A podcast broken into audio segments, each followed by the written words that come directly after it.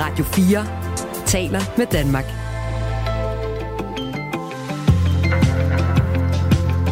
Velkommen til Radio 4 morgen.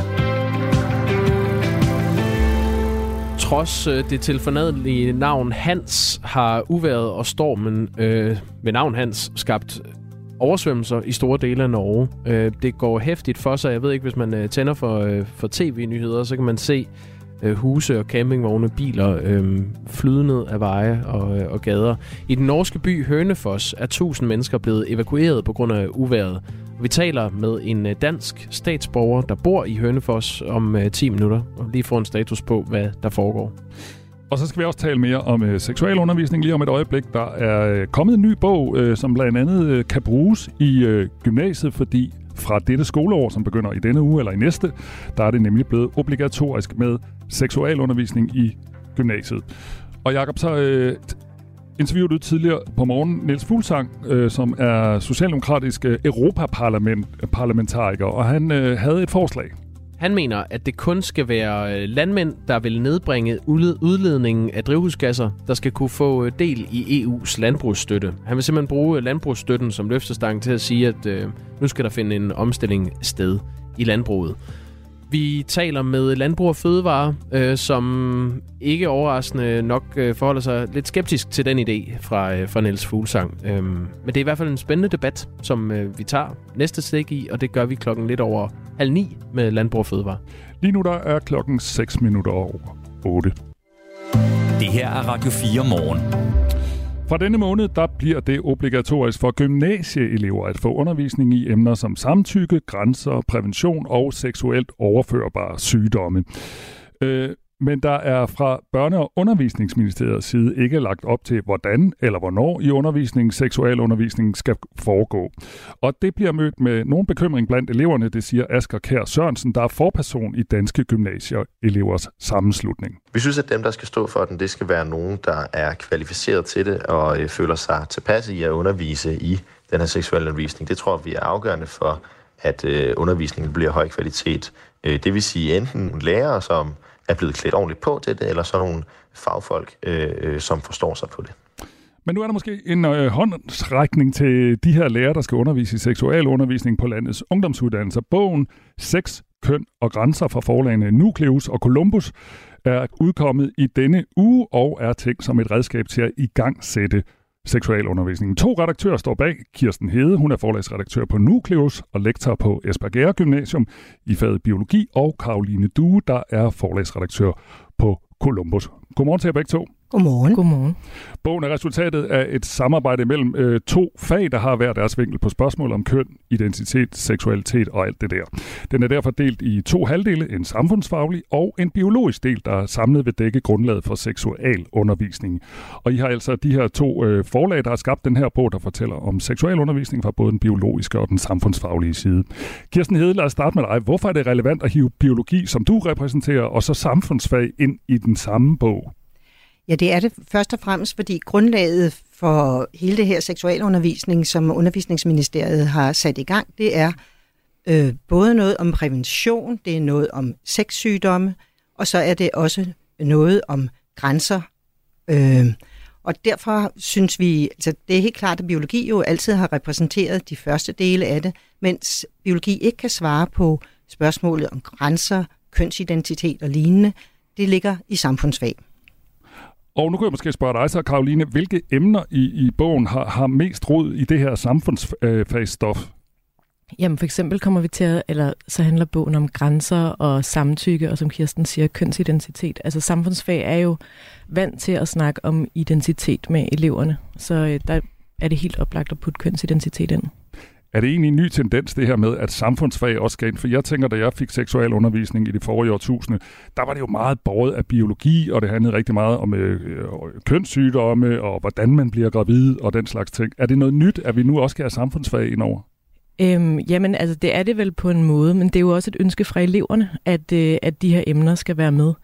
Øhm, at det ikke kun er prævention og sexsygdom, men at det også handler om... Øh, øhm, hvordan det er at være ung i samfundet i dag, og have en seksualitet og et køn osv. Tidligere på morgen, der talte vi med øh, den nationale chef i Sex og Samfund, Anne Vind hedder hun, og hun fortalte, og det er der jo ikke nogen stor nyhed i, at det kan være svært det her med seksualundervisning. Er der nogle emner i jeres bog, som egentlig har været særligt svære at behandle? Mm. Vil du prøve ja, Kirsten? Øh, det synes jeg faktisk ikke, for det ligger helt i tråd med det, som øh, biologien har præsenteret i gymnasiet i rigtig mange år i forvejen. Øh, vi har prøvet at gøre det sådan så up-to-date som muligt, sådan ud fra, at øh, vores viden er, at elever faktisk har brug for rigtig meget information, og det er jo også meningen, at de skal få både viden og indsigt i det, og de skal kunne reflektere over nogle emner. Det kan for eksempel være sådan noget som, hvilken præventionsform er bedst til en ung en, som er i et fast forhold eller et ikke fast forhold, bare som et eksempel. Mm. Køn er jo sådan nærmest et kontroversielt emne efterhånden, altså det her med, om der er to eller flere køn. Hvordan behandler I det i bogen? Jamen, øh, det behandler vi både ud fra et øh, biologisk og et, et samfundsfagligt perspektiv. Altså, vi synes egentlig, det har givet meget sig selv, tror jeg, at i biologi, der snakker man selvfølgelig om to køn, men man snakker også om øh, interkønnet. Øhm, og i samfundsfag, der snakker vi så om, øh, der kan man sige, okay, men ude i samfundet, der snakker vi også om, at man kan have måske mere flydende kønsidentiteter. Så det ene kommer på ingen måde til at udelukke det andet i den her bog. Øhm, ja, og den samfundsfaglige del, det er jo heller ikke, fordi den ligesom skal øhm, slå fast, hvad der er rigtigt eller forkert, men, men, øh, men, men fortælle lidt om forskellige synspunkter i samfundet. Arbejder I med det sådan også er oplæg til diskussioner i jeres bog? Absolut. Mm. Seksualundervisning er fra august obligatorisk på de fire gymnasiale uddannelser HHX, HTX, HF og STX. Tilbage i februar 2022, der strækkede danske gymnasieelever for at få seksualundervisning på skemaet. Bogen, vi taler om nu, den hedder Sex, Køn og Grænser. Den er altså fra forlagene Nucleus og Columbus, og er netop udkommet og er tænkt som et redskab til at igangsætte seksualundervisning, der nu altså er indført på de her ungdomsuddannelser.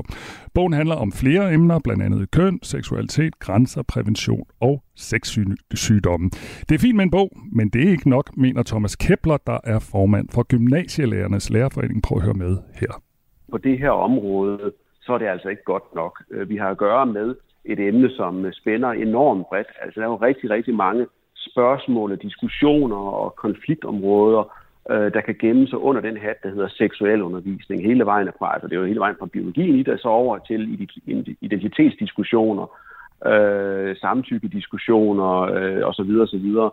Øh, og øh, og, og det, det kræver altså mere end bare, at der er en bog, man måske øh, kan få lov at, at læse, for at man er klar til at undervise i, øh, i, i sådan noget stof.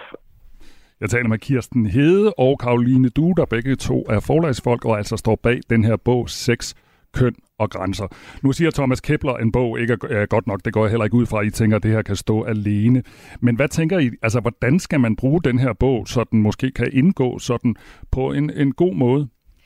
Ja, altså bogen skulle klæde øh, lærer på til at tage fat og tage hånd om det her emne.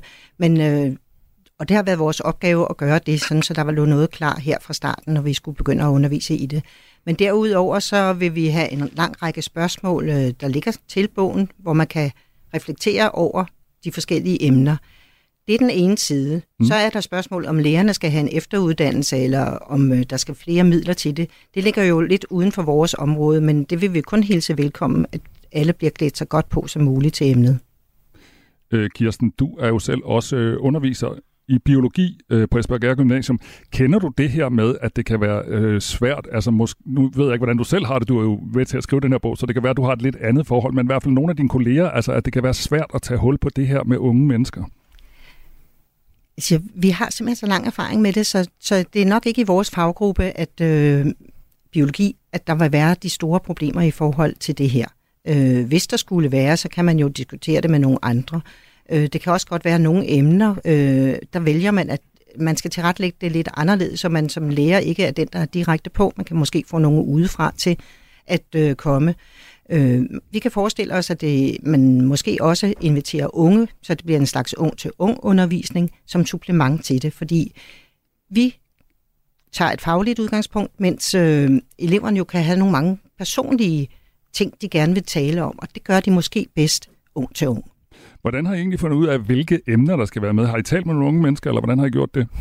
Øh, ja, altså vi startede med at tage ind til et møde med DGS faktisk, som, øh, som, øh, som snakkede lidt om, hvad de havde tænkt, at der manglede i seksualundervisningen. Øhm, ja, og så har vi kigget på, hvad der passede til fagene. Altså ja. hvad det var, der hørte ind under biologi, fordi vi vil gerne have et fagligt funderet øhm, udgangspunkt til den her bog. Så det var, hvad der passede ind i, øh, i biologi, og hvad der passede ind i samfundsfag. Øhm, det er det, der var vores udgangspunkt. Og altså, vi har jo også tænkt, at det kunne jo også være fedt at lave samarbejder med andre fag, faktisk. Øhm, men nu var det bare lige os, der startede med at lave den her bog sammen. I, skulle, I skal begge to have tak, fordi I vil komme her og fortælle om jeres bog, som altså hedder Sex, Køn og Grænser. Selv tak. Selv tak. Og øh, dem, jeg talte med, hedder Kirsten Hede og Karoline Du, og de er begge to forlagsredaktører. Klokken den er kvart over 8. Det her er Radio 4 morgen. Så gik man lige og troede, at man skulle gå 10.000 skridt om dagen for at holde sig sund og holde døden fra døren. Øhm, det skal man ikke, eller det må man gerne, men øh, man kan faktisk gå færre skridt og stadig få sundhedsfordele. Okay, jeg, jeg har faktisk prøvet det der med de 10.000 skridt her hen over sommeren. Så, så det, du siger til mig, det er... Du er gået for langt. Jeg er gået for langt. Du er gået for langt igen, Robert. ja. Men det er godt for dig jo. Gik det? Kunne du? Ja, bortset fra, at jeg synes, det tager så lang tid at gå 10.000 skridt. Det gør det nemlig. Ja. Det er faktisk øh, rimelig omsaggribende, hvis man skal nå helt derop. Øhm, et nyt studie, som blev offentliggjort i går i tidsskriftet øh, European Journal of Preventive Cardiology, øh, viser, at du kan nøjes med færre skridt og stadig opnå øh, sundhedsfordele. Det er blandt andet øh, BBC, der har frembragt den nyhed. Man har fundet frem til, at man øh, begynder at nedbringe risikoen for hjertekarsygdomme allerede ved at gå 2300 skridt om dagen. Det er noget andet. Det, det kan jeg lige klare. Ja, det, det kan man faktisk nå op på, hvis man øh, tager trappen i stedet for øh, rulletrappen og elevatoren osv. Okay. Øhm, hvis du så går 4.000 skridt om dagen, så begynder du at nedbringe risikoen for, at det, der hedder dø tidligt. Og hvis man så går yderligere 1000 skridt, altså 5.000 skridt, så øh, nedbringer man risikoen for at dø, dø tidligt med 15 procent.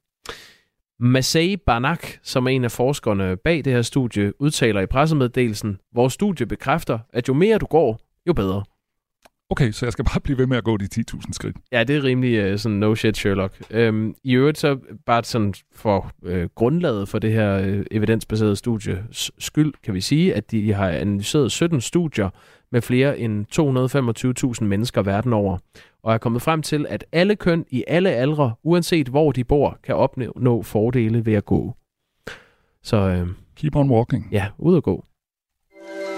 Det her er Radio 4 morgen. Uværet og stormen Hans skaber fortsat store oversvømmelser i Norge. Den politiske leder øh, er i en af, et af de hårdt ramte områder, Authov, kaldte det i går for en national krise. Og ifølge den norske statsminister Jonas Gahr Støre er der tale om den højeste vandstand i Norge i over 50 år. Det har betydet, at adskillige hjem i Norge er blevet evakueret, blandt andet i den norske by Hønefoss, som ligger cirka tre kvarter nord for Oslo. Her er 1000 mennesker blevet evakueret. Og det er også der, du bor, øh, Tina Størner, sammen med din norske mand. Godmorgen. Ja, hej hej. Hej. hej. Ja, mm. tak fordi du vil være med øh, midt i de, de her dramatiske begivenheder. Hvordan står det ja. til i Hønefoss lige nu? Uh, nej, altså der er jo øh, virkelig krisestemning. Der er faktisk evakueret øh, 1600 mennesker nu. Og øh, da jeg var færdig på arbejde i går, så ringede min mand og sagde, at nu kommer øh, svigermor og svigerfar altså lige på besøg også, fordi de øh, blev evakueret fra deres hus. Øhm, så det var lidt, øh, lidt vildt. Men I, I er ikke blevet et, evakueret? Et øh, sted, som... Jo, de er blevet sendt op til os. Nej, vi, vi har det fint, for vi bor lidt sådan højt op. Okay. Så, så for os går det fint, men min svigermor og svigerfar måtte komme og bo her, fordi deres hus ligger Altså, det ligger ikke sådan helt op til elven, men det ligger alligevel øh, sådan forholdsvis tæt på elven. Og det, som er det, er, at i grunden der, der er der noget, der hedder blålejre, eller kviklejre, som det hedder på norsk. Øh, jeg ved ikke, hvad det hedder på dansk, men det er en, en lærtype, som øh, har masser af salt i sig. Men igennem årene, når der regner og regner og regner, så bliver det her salt skyllet ud, og så skal der bare en sådan lille rystelse til, for eksempel toget, som kører forbi, fordi de har en toglinje, der går bag huset. Mm. Uh, hvis det toget det kommer dunderne forbi, og der bliver rystelser, så skrider, skrider det hele ud. Nå. Altså det bliver et jordras, og så ryger det ned i elven. Uh, vi havde det for et par år siden i en anden lille by, der hedder Jærum, hvor der var faktisk 10 personer, som døde. Så nu er de meget, meget ops på det her med det jordras. At, uh, så derfor har de nok evakueret mange rundt omkring på grund af den faren. Hvilke forholdsregler gør IA øh, så i, i husstanden? Også nu, hvor I har svigermor og svigerfar på besøg? Ja, jamen, nej, indtil videre så har vi ikke gjort så meget, men så begyndte øh, de faktisk i går at advare om, at vi kan miste strømmen også nu. Så øh, vi har allerede et sådan nødlager nede i kælderen, fordi at øh, da krigen i Ukraine den begyndte, så blev jeg faktisk lidt ængstelig. Øhm, blandt andet fordi Norge jo har grænse mod Rusland, så jeg bare tænkt, øh, ja, hvis det nu går helt galt, så er det nok en god idé at have noget nede i kælderen. Så vi har allerede et sådan nødlager. Og det øh, kom der på nyhederne i dag og i avisen om også, at øh, Civilforsvaret har sagt, at man burde have, så man kan klare sig i tre dage. Fordi det, som sker også nu, det er, at der er mange veje, der bliver lukket. Øh, de bliver simpelthen skyllet væk, eller øh, brugerne over, altså med toglinjerne, de bruger, de er blevet fejret væk også, så de kan ikke holde. Så der er ikke, øh, det er ikke sikkert, at vi kan få forsyninger de næste par dage. Mm. Så vi må have til mad til, at vi kan klare os i tre dage, og vi må have vand, og der mener de, øh, at vi skal have 9 liter vand per person. Så det er ret meget, man skal have stående nede i kælderen pludselig. Det må man sige. Øh, sent i aftes ja. udtalte statsminister Jonas Gahr Støre, at der ikke forventes meget mere regn de næste dage, men alligevel advarede han om, at øh, faren på ingen måde er over af den grund. Øh, frygter du de kommende dage? Det er jo det, som er lidt, lidt specielt, fordi at vi bor jo... Altså hvis du nu... Jeg tænker lidt på Norge som et land, som går altså fra syd og til nord, der går det egentlig opover, ikke? Mm. Og det, som der, der skete, hvor det har været værst, det er jo et sted lidt nord for os. Det tager ligesom ja, to timer herfra at køre derop. Og det er et sådan øh, meget kendt skiområde for mange danskere, sikkert det er Gol og Jejlo, og altså i hele den dal, der hedder Hemsedal. Mm. Og der har de haft rigtig meget vand, og der er det rigtig slemt lige nu. Og faktisk så har regeringen sendt ind ekstra helsepersonale for at hjælpe til derop. Men alt det vand, som er der nu, det er jo på vej nedover mod os. Fordi det skal løbe ned øh, til vores elve og ud i de øh, to små søer, som hedder Fjord heroppe. Og så løber det videre ud i Drammenselven for at komme ud i havet. Og det er hele vejen forbi os og hele vejen til Drammen. Så nu er vandstanden nede i Drammen også begyndt at stige med ja, flere meter. Og de siger jo, at den skal stige yderligere to meter her. Så nu, øh, ja, det, det er det vildeste. Og vi har jo en, øh, altså vi har en fos igennem Hønefossen, som selvfølgelig at der navnet kommer. Ja. Øh, og den er jo gået vildt over sine bredder, og det vælter med vand ned igennem. De siger, jeg tror, det var noget med 14.000 kubik på, i, minu, i minuttet, eller sådan noget, der kom igennem der. Så det er voldsomme mængder. Det er det. Skaderne og det efter... kommer til at fortsætte. Ja, det, det gør det jo mm. nok desværre i en eller anden form i hvert fald. Øh, nu er det jo meget godt, ja, der ikke falder ja. mere regn, men, øh, men skaderne er jo stadig i gang. Øh, de skader, der er opgjort lige nu efter mødet med stormen med det tilforladelige navn Hans, øh, anslås til at ende op mod 500 millioner norske kroner. Det er ifølge beregninger fra Norsk Naturskadepool og øh, Finans Norge. Det skriver TV2 Norge. Nu er I jo ikke blevet evakueret i, i Hønefoss, øh, Tina, endnu. H- hvad siger dem fra Hønefoss, som er i, øh, i den situation? Altså dem, der er evakueret? Altså, jeg kender flere, som er, er blevet evakueret, og mange af dem har fundet øh, pladser privat ved, ved venner og bekendte og familie, og øh, så vidt jeg kan forstå, så føler de sig alle sammen ganske godt i varetaget. Men så så jeg også lige en overskrift i en avis nu med en ung pige, som ikke havde fået varsling, øh, og der var det venner, der havde kommet og banket på hendes dør og sagt, at hun måtte evakuere. Så der er ligesom noget med det her nationale varslingssystem, som måske ikke helt har fungeret, som det skal. Og jeg ved også, at nogen øh, i områder, hvor de overhovedet ikke behøvede at evakuere eller ikke trængt varsel, har fået varsel midt om natten. Og det er sådan en alarm, du får på din mobil, som skriger vildt højt.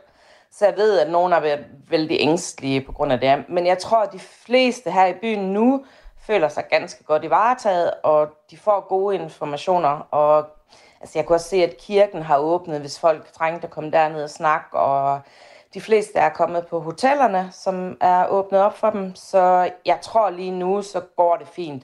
Men det er klart, hvis vi mister strømmen over flere dage, så kan det jo udløse en ny situation, som er vanskelig for nogen, og, og for de ældre og sådan noget kan det jo blive vanskeligt. Så ja, Tina det bliver Størner, spændende at se, hvad der sker fremover. Ja, det, det gør det da øh, spændende på den øh, ikke så spændende måde, men du skal i hvert fald Ja. have tak for at være med, og øh, pas godt på jer selv. Jo, tusind tak skal du have. Tina Størner, hyggeligt. ja det var, øhm, som altså bor i Hørnefors i, øh, i Norge, som er hårdt ramt efter øh, stormen Hans. Lige ja, nu det er det. klokken er, øh, er fire minutter i, øh, i halv ni. Tak fordi du var med, Tina. Du lytter til Radio 4 morgen.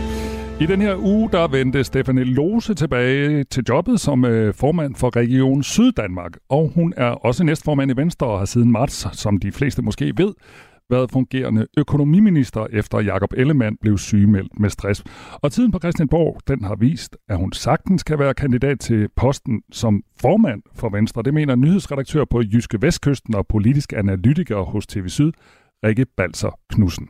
Jamen, Stephanie Lose er jo utrolig øh, vældig i øh, især den jyske del af, af Venstres bagland. Hun er utrolig populær ved øh, regionalvalgene, hvor hun jo øh, ja, ligger ved seneste valg, fik hun 147.000 stemmer eller noget af den stil, hvis, øh, hvis jeg ikke husker forkert. Øh, og så øh, har hun jo altså været fungerende økonomiminister nu og vist sit værd på borgen, så der er faktisk ikke noget, som Stephanie Lose lige nu ikke kan, øh, kan krydse af. Venstre har været inde i en øh, turbulent periode. Det går dårligt i meningsmålingerne. De er gået med i en regering, som alle venstrefolk ikke er helt øh, vilde med, og deres formand gik som bekendt ned med stress. Men i den her tid, hvor Stefan Lose øh, har været økonomiminister, der har hun sammen med Troels Lund Poulsen trådt i karakter, det siger Rikke Balser Knudsen. De to kan faktisk skabe stabilitet, de har styr på tingene, og de har øh, ikke været med til at vende meningsmålinger eller noget, men de har i hvert fald øh, haft en fast hånd på rettet i en tid, hvor øh, der ellers ville kunne have været endnu mere turbulens øh, i partiet. Og øh, der har jo også været snak om undervejs, at de her to øh, måske i virkeligheden et bedre alternativ til Jakob Ellemann, end, øh, end han selv er. Men nu må tiden jo vise, øh, nu er han tilbage, og så må vi jo se, hvordan han... Øh, han klarer det, om, øh, om, øh, om hans øh, mentale helbred øh, kan holde til det. Troels Lund Poulsen er også et af de navne, der bliver nævnt, når man snakker om en aftager til formandsposten i Venstre. Men som tingene er nu, så vil tronen blive indtaget af Stefanie Lose. Det mener i hvert fald den politiske analytiker fra Jyske Vestkysten. Nu ved jeg godt, man kan ikke sammenligne øh, folketingsvalg og, og valg til, til regionerne en til en, men Troels Lund Poulsen, han har haft nogle svære valg. Han er kommet ind lige øh, på det yderste.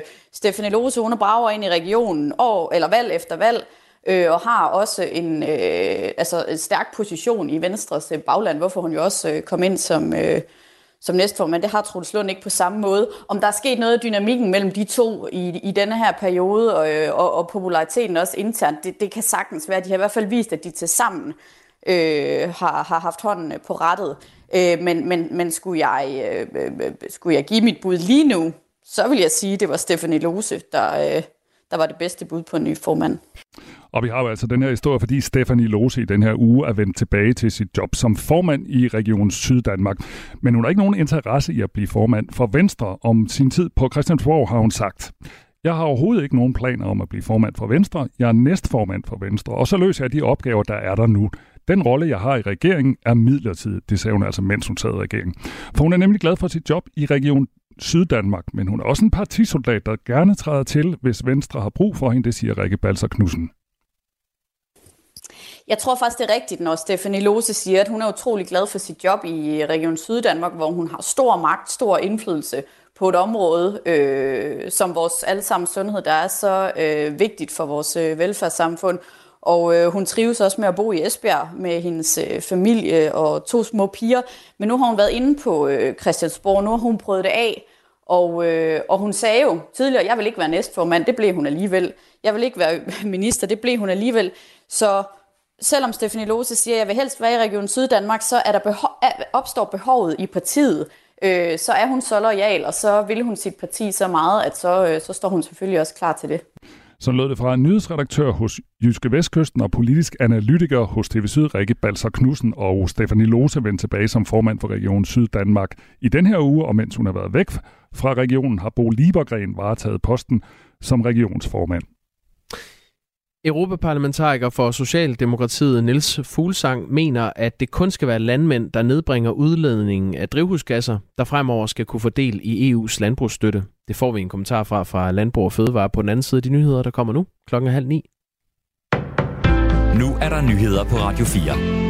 For første gang siden oktober stiger inflationen igen i Danmark. Det samlede forbrugerindeks steg med 3,1 procent i forhold til samme måned året før, viser tal fra Danmarks Statistik. I juni var den tilsvarende stigning på 2,5 procent.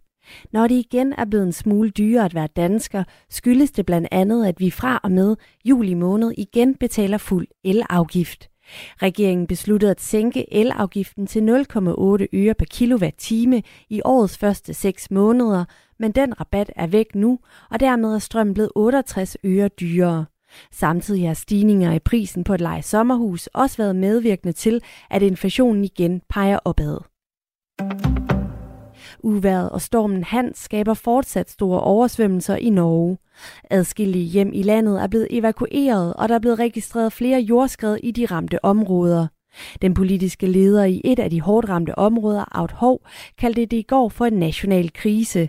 Ifølge den norske statsminister Jonas Gahr Støre er der tale om den højeste vandstand i Norge i over 50 år.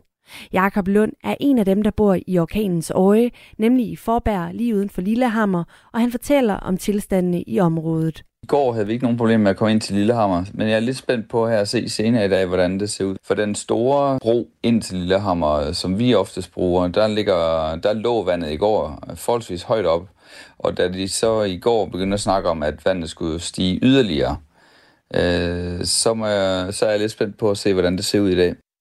Og ifølge Jakob Lund, så er tilstandene meget forskellige alt efter, hvor man bor. Vi skal ikke meget mere end 40-45 minutter herfra, hvor vi bor, ind i næste dal. Så øh, har de evakueret det meste af midtbyen, hvor her, hvor vi bor, der er det forholdsvis roligt. USA og Kanada har valgt at pålægge udvalgte personer, virksomheder og institutioner i Belarus nye sanktioner. Det oplyser nyhedsbureauet Reuters.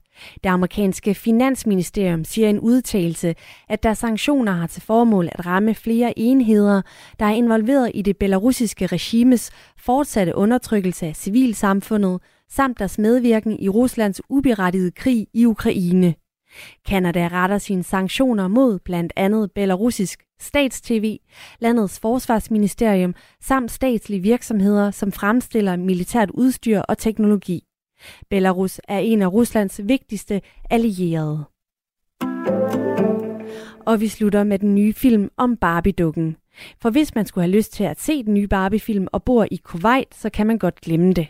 Landet har nemlig forbudt filmen for at beskytte offentlig etik og sociale traditioner, lyder det fra regeringen ifølge landets statslige nyhedsbureau Kuna, skriver Reuters.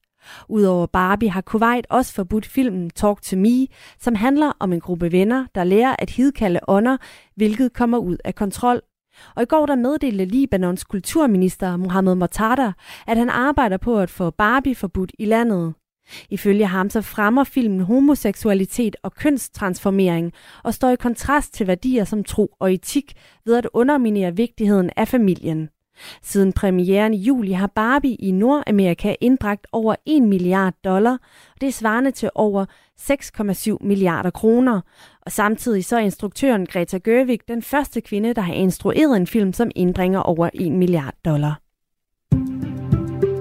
Der er mest skyde med enkle lette byer, men også lidt sol, og efterhånden så bliver det mest tørt vejr.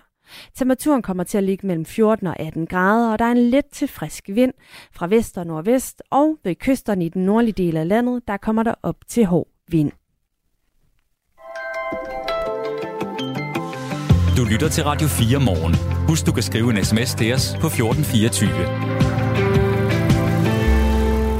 Her til morgen, der har Novo Nordisk fremlagt sit halvårsregnskab, der indtil videre har resulteret i et overskud for de første 6 måneder på 39 milliarder kroner. Det svarer til en vækst på 44 procent. Det er en historie, vi øh, kigger senere på om en øh, 7-8-9 minutter. Og øh, hvis du har lyst til at byde ind på, det kunne være på den historie eller på det andet, vi beskæftiger os med her i programmet, så er nummeret, du gættede rigtigt, 1424 1424. Her i studiet er det Michael Robach og Jakob Grosen. Godmorgen. Det her er Radio 4 morgen.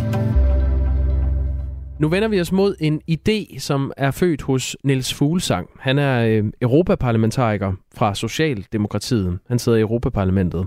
Og han mener, at de landmænd, der nedbringer udledningen af drivhusgasser, fortsat skal kunne få del i EU's landbrugsstøtte.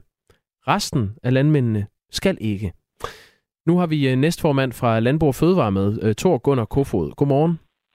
Godmorgen. Vi har jo ringet dig op for at høre, hvad I tænker om den idé i Landbrug og Fødevare. Det er jo en idé, der er et oplæg til debat, men det er noget, man skal beslutte i Europaparlamentet næste år.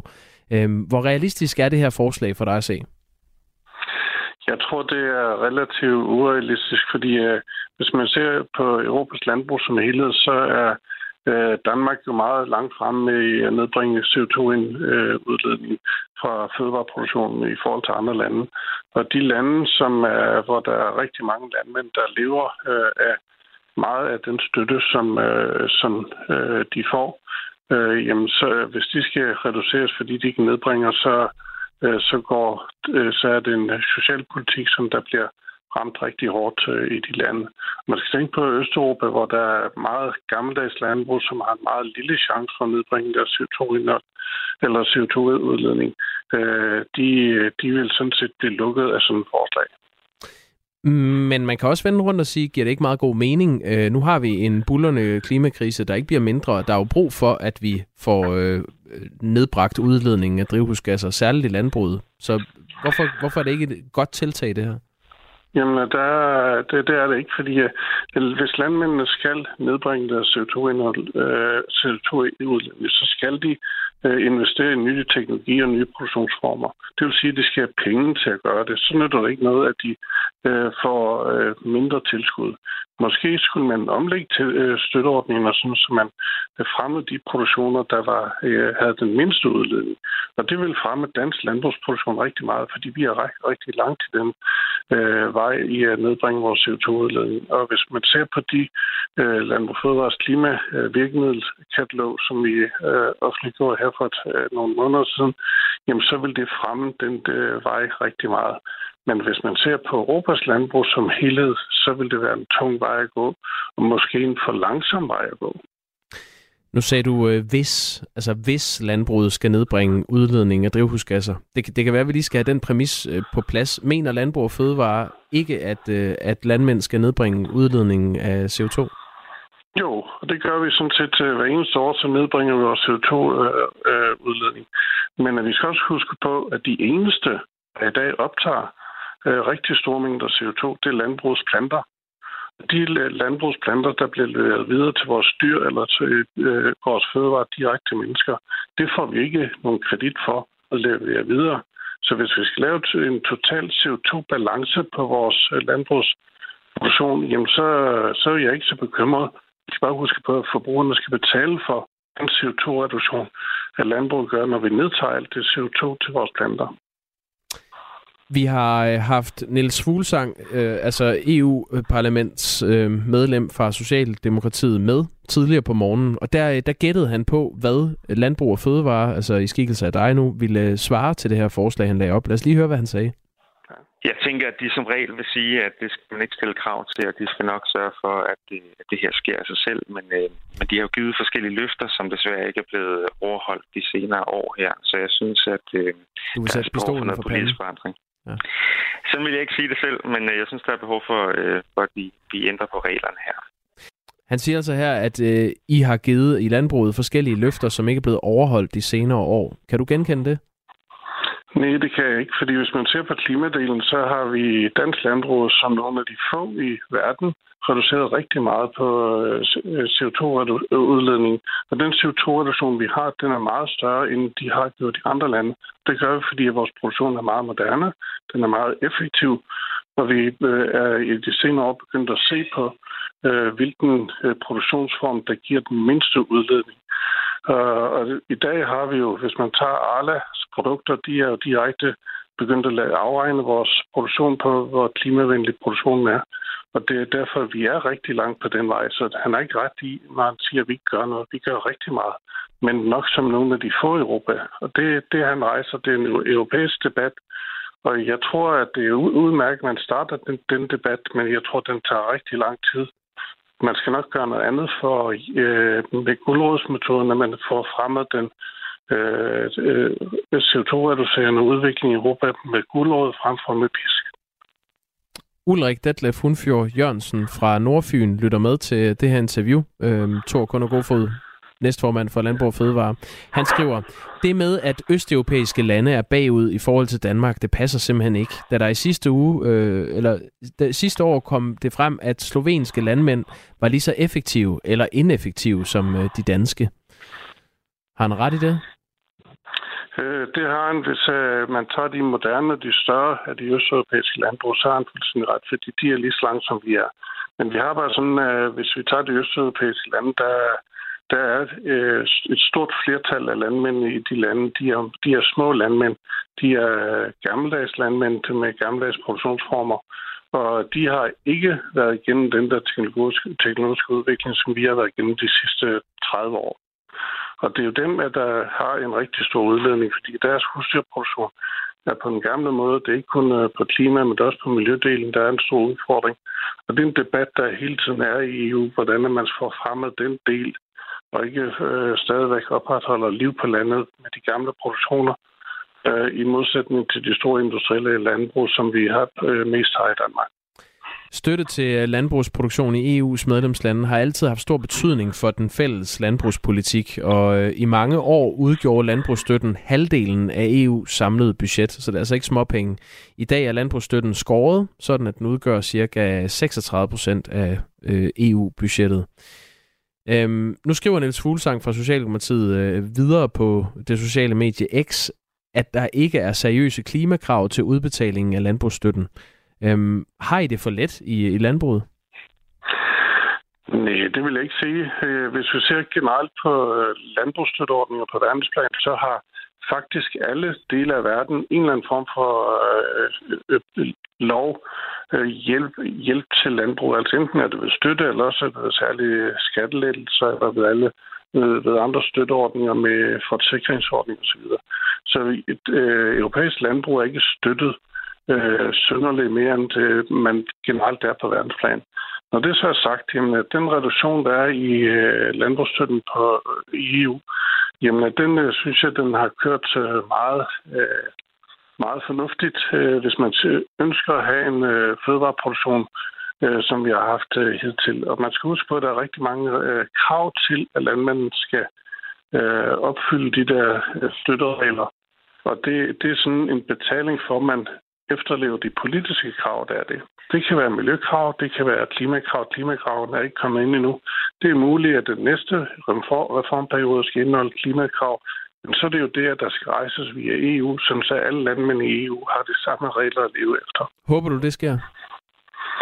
Jamen, det gør jeg faktisk, for hvis man ser på den, øh, hvor langt vi er øh, i Danmark med klima, effekten, så, så står vi stærkt i den konkurrence. Men øh, det kræver, at EU er helt klar, og der øh, er fælles regler i hele EU, sådan, så vi ikke er et øh, negativ konkurrenceramt i Danmark, fordi at vi får hårde krav og mindre indtægter. Tor Gunnar Kofod er næstformand i Landbrug og Fødevare, og øh, øh, på den måde kunne du tale for den anden part i, øh, i sådan en øh, presbold, som bliver lagt op her fra øh, EU-parlamentariker for Socialdemokratiet, Niels Fuglsang. Du skal have tak for, at du var med, Thor. Tak meget. Tak. Med det er klokken blevet 16 minutter i 9. Hvis du har holdninger til det interview eller til andet, vi beskæftiger os med, så er det 1424. På Radio 4 får du hver uge nyt fra de aktuelle politiske dagsordner. Forsvaret bløder personel som aldrig før. Vi taler med dem, der mærker konsekvenserne. Jamen, det står rigtig alvorligt til. Hver fjerde kollega mangler. Og søger svar hos magthaverne. Jeg tror bestemt ikke, der er en oplevelse i vores øh, kreds af allierede om, at vi har svigtet. Bliv opdateret på dansk politik alle hverdage kl. 11.05. Radio 4 taler med Danmark. Du lytter til Radio 4 morgen. Jakob, du er født og opvokset i Aarhus, har jeg ret i det? Ja. Kan du kende forskel på Stævns Klint og Møns Klint, som jo er et stykke fra Aarhus? Uh, ja, det tror jeg godt, jeg vil. Okay, så er du bedre end Nutella. Nutella? Nutella. Ja, hvordan? Ja, nu skal du høre. Nutella har besluttet sig for, at de vil putte smukke billeder af danske landskaber på deres glas. Ja. Desværre så er de bare kommet til at bytte rundt på Stævns og Møns Klint. På deres øh, et af glasene, der vises et fint billede af Stævns Klint med den kirke, der ligger ude på Stævns Klint, der ja. hedder Højrup Kirke, med den ledsagende tekst Møns Klint. Ja, det er jo øh, det er jo noget af en fejl. Øhm, jeg har gået på højskole på Møn, så Nå, jeg, okay. jeg kender øh, Møns Klint sådan øh, ganske udmærket. Og glasset er altså en del af en serie på seks glas, der viser sommerbilleder fra Danmark. Og øh, det er en historie, TV2 Øst har, som øh, hører til dernede i det område. Ja. Og de har så spurgt øh, Ferrero, som er firmaet bag Nutella, hvad de siger øh, til den her brøler, og de er selvfølgelig meget kede af fejlen. De siger, denne kampagne løber ind til slutningen af september med det formål at værdsætte skønheden ved de steder, der er vist på Nutella-krukkerne. Vi er i gang med at fjerne billedet af denne specifikke krukke på vores hjemmeside. Ja, ja. de forklarer ikke, hvordan det er sket. Nej. Nej. I hvert fald ikke ifølge TV2 Just. Skal vi ikke regne med, at det er det, man kalder en menneskelig fejl? Og oh, det plejer det at være. Men ja. jeg tænker også, at den kunne måske blive noget værd, sådan en Nutella-krukke der. Ja, de fjerner den kun på hjemmesiden. De kan vel ikke tilbagekalde den specifikke øh, krukke fra butikkerne. Så tænk, hvis man kunne få fat i den. Det bliver ja. da noget af et uh, samleobjekt. Du er snart fri. Du kan gå ud i nogle øh, supermarkeder og se, om du kan finde den krukke. Det kunne, ved du det kunne jeg faktisk godt finde på. ja, det kunne jeg godt. Uh, tak for det. Tak for info. Radio 4 taler med Danmark. Danmarks uomtvisteligt største virksomhed fortsætter med at vokse. Her til morgen har Novo Nordisk fremlagt sit halvårsregnskab, der indtil videre har resulteret i et overskud for de første seks måneder på godt 39 millioner kroner. Milliarder kroner, milliarder kroner, for guds skyld. Det svarer til en vækst på 44 procent, og som ventet er det midlerne Vegovi og Ozempic, som bruges mod henholdsvis vægttab og diabetes, der primært har været årsagen til den store stigning i den her indtjening. Novo Nordisk, øh, øh Novo Nordisk markedsværdi udgør lige nu i underkanten af 3.000 milliarder kroner, og det placerer virksomheden som den 19 19. største i verden. Per Hansen er investeringsøkonom hos Nordnet. Godmorgen. Godmorgen. Hvilket selskab er Novo Nordisk kommet i? Jamen, Novo Nordisk er jo kommet op i den absolute internationale Champions League, så i modsætning til jeres historie med Nutella, så er der ikke tale om, at glasset det er halvt fyldt. Det er altså godt og vel fyldt op med top på. Nu nævnte jeg lige, at det er midlerne Vegovi og Ozempic, der driver det her. Er, er det hele forklaringen? Nej, man kan sige, at Novo Nordisk er jo et selskab, som vokser på de fleste parametre med nogle spydspidskompetencer. Du har fuldstændig ret i, at det er jo de ting, der vokser mest, som altid tager de største og de fleste og de mest imponerende overskrifter, fuldstændig ligesom i fodbold, det er hende eller ham, der ender med at score det afgørende mål, som får den meste, det, det meste omtale. Men Novo Nordisk er en virksomhed, som til stadighed bliver bredere. De startede, kan man sige, med deres fokus i diabetes. Nu er de øh, vægtige inden for fedme, men de er altså en virksomhed, som forsøger ud fra et utroligt fantastisk fantastisk godt udgangspunkt at brede sig ud. I det hele taget så er medicinalsektoren øh, den med afstand største indtægtskilde for dansk økonomi. Men øh, kan der egentlig også være en fare ved, at en dansk virksomhed som Novo Nordisk bliver så stor, som den er blevet? Den problemstilling, den rejser økonomen Andreas Steno blandt andet, og i en klumme gør han opmærksom på, at hvis det ikke havde været for medicinalsektoren, så havde den danske industriproduktion været faldet med 10% på blot 18 måneder. Og det det vi med stor sandsynlighed har drevet den danske økonomi ud i en recession, hvis ikke det var for det her medicinal-eventyr, skriver altså økonom Andreas Steno i en klumme. Det er jo øh, Novo Nordisk, der i den her sektor er suverænt den største øh, virksomhed. Kan der være noget om det her, at øh, man også skal være lidt be- øh, bekymret over, at en virksomhed er så suverænt stor, at dansk økonomi simpelthen kan blive for afhængig af den, øh, Per Hansen? Nej, nu tror jeg, man skal spise lidt brød til. Man skal jo det svare nogenlunde til, at uh, lige omkring det tidspunkt, hvor Jonas Vingegaard han kører over målstregen ned i Paris, så starter man allerede med udrykning og sirenesang og siger, nu er det godt nok trist, for vi ved ikke, om Jonas Vingegaard han kan gentage den her sejr de næste år.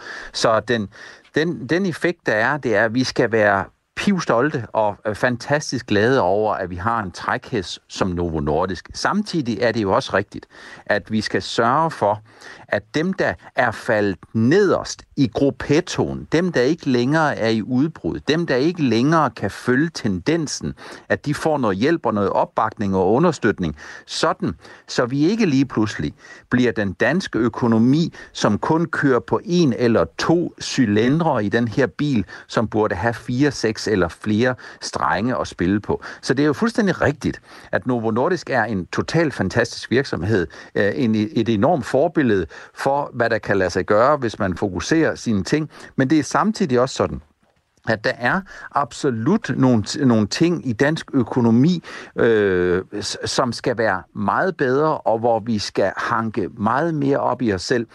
og jeg synes da, at vi skal bruge nogle af de penge, som vi tjener i selskabsskat og personskat og forskellige andre ting fra Novo Nordisk, dem skal vi selvfølgelig bruge til at blive stærkere inden for de områder, hvor vi er for svage. Så du er positiv i modsætning til den her journalist, som altid skal se det, det hele lidt negativt? Jamen, hvis det er sådan, at jeg er ude og se fodbold, og mit hold, øh, de vinder 3-0, så er det altså ikke sådan, at jeg går hjem og så siger, det har godt nok været en trist aften. Du er god med sportsmetaforen. Det, med, det skal du have, Per Hansen.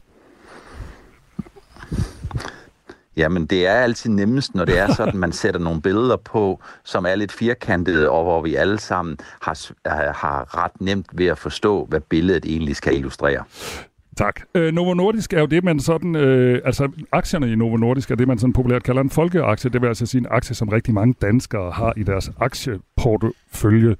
Hvis du nu, øh, du er jo investeringsøkonom hos øh, Nordnet, hvis du nu kigger sådan i din krystalkugle, er det så øh, sådan, at den her øh, aktie kan blive ved med at stige? Det er sådan, at hvis man sådan kigger øh, set over øh, en meget lang periode, så må man sige, at de store og de stærke virksomheder, de har en tendens til at blive større. Og det har de, fordi når de er store og stærke, så er de ikke drevet af en enkelt situation. Det er ikke drevet af en enkelt ting. Det er ikke noget, der er drevet af, at du har fået en idé i går, og så illustrerer du den i dag, og så bliver du multimilliardær i morgen. Så det er drevet af det, som de her virksomheder, de kan.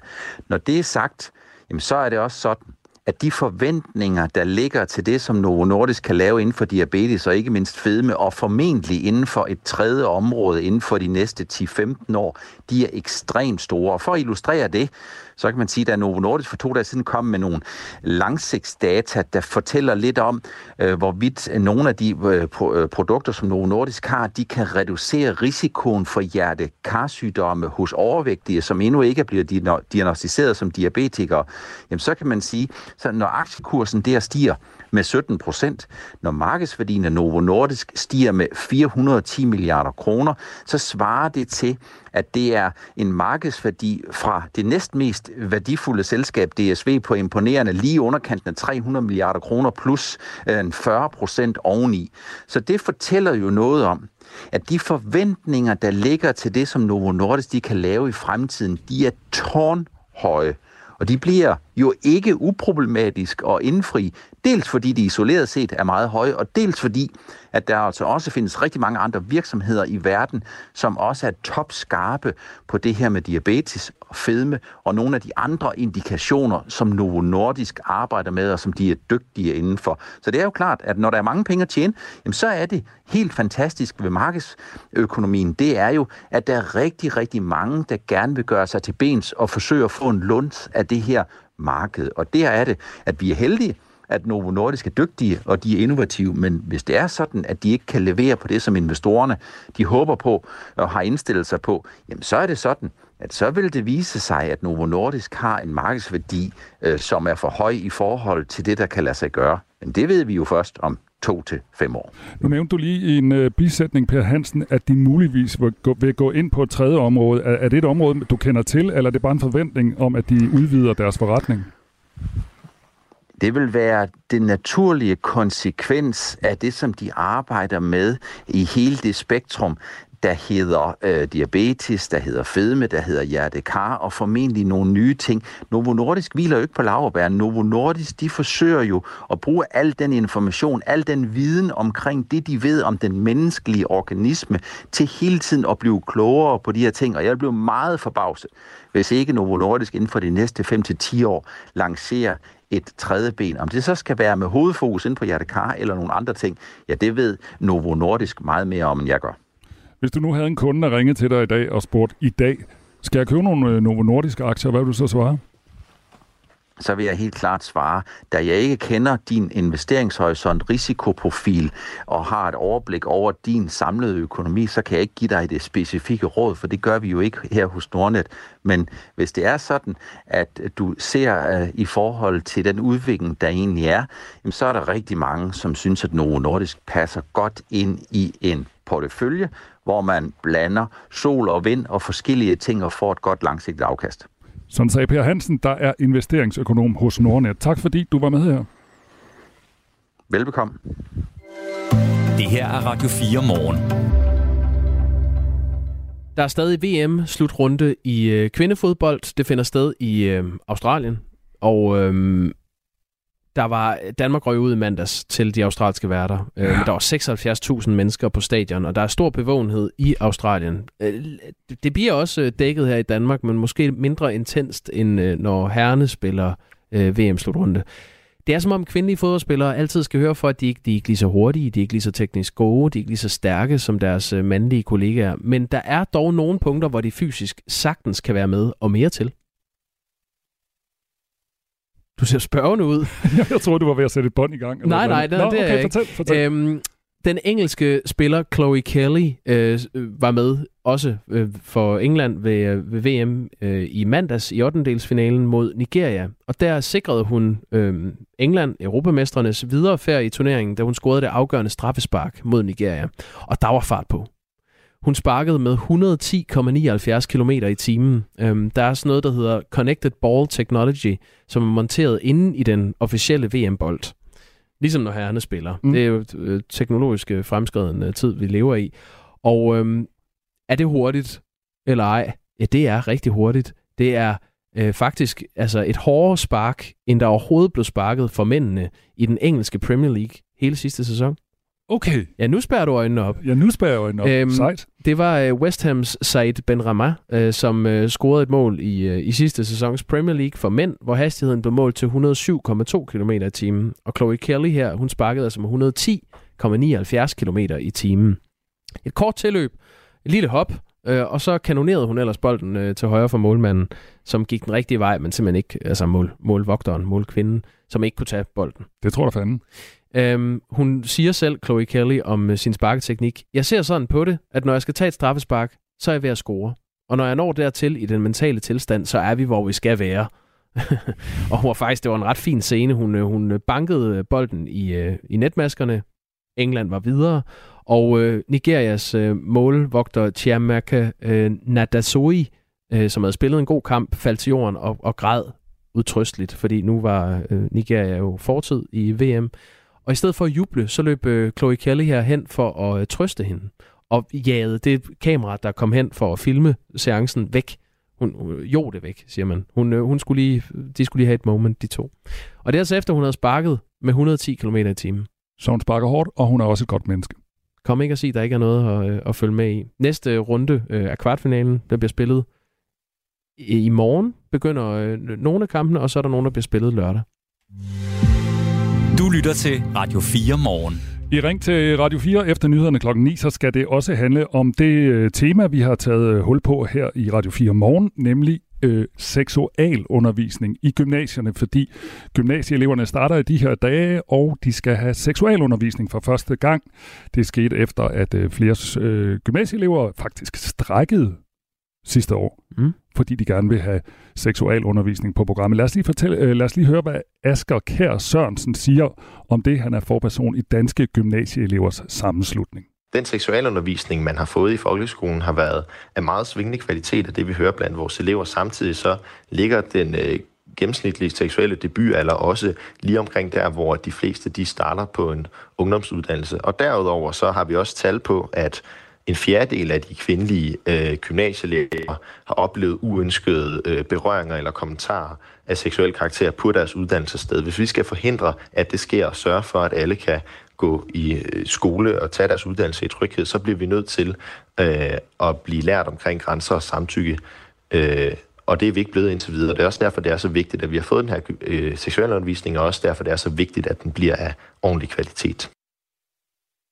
Det er øh, lærerne, der skal stå for undervisningen selv sagt, men øh, de er faktisk bekymrede for at påtage sig den rolle. De vil gerne klædes bedre på til øh, seksualundervisningen og efterlyser øh, efteruddannelse. Det siger Thomas Kepler, som er formand for Gymnasieskolernes Lærerforening. Sex og Samfund vil gerne byde ind med noget hjælp. Øh, de stiller gratis øh, materiale til rådighed til lærere, så de kan blive bedre klædt på. Og øhm, vi havde også Anne Vind med, nationalchef for Sex og Samfund, tidligere på morgenen, og øh, det betyder altså ikke det, at lærerne nu skal stå for en obligatorisk undervisning, at Sex og Samfund er færdige med at tage ud og undervise. Det vil de stadig gøre. Ring til Radio 4 handler om det i dag. Nu klokken 9. Du har lyttet til en podcast fra Radio 4. Find flere episoder i vores app, eller der, hvor du lytter til podcast.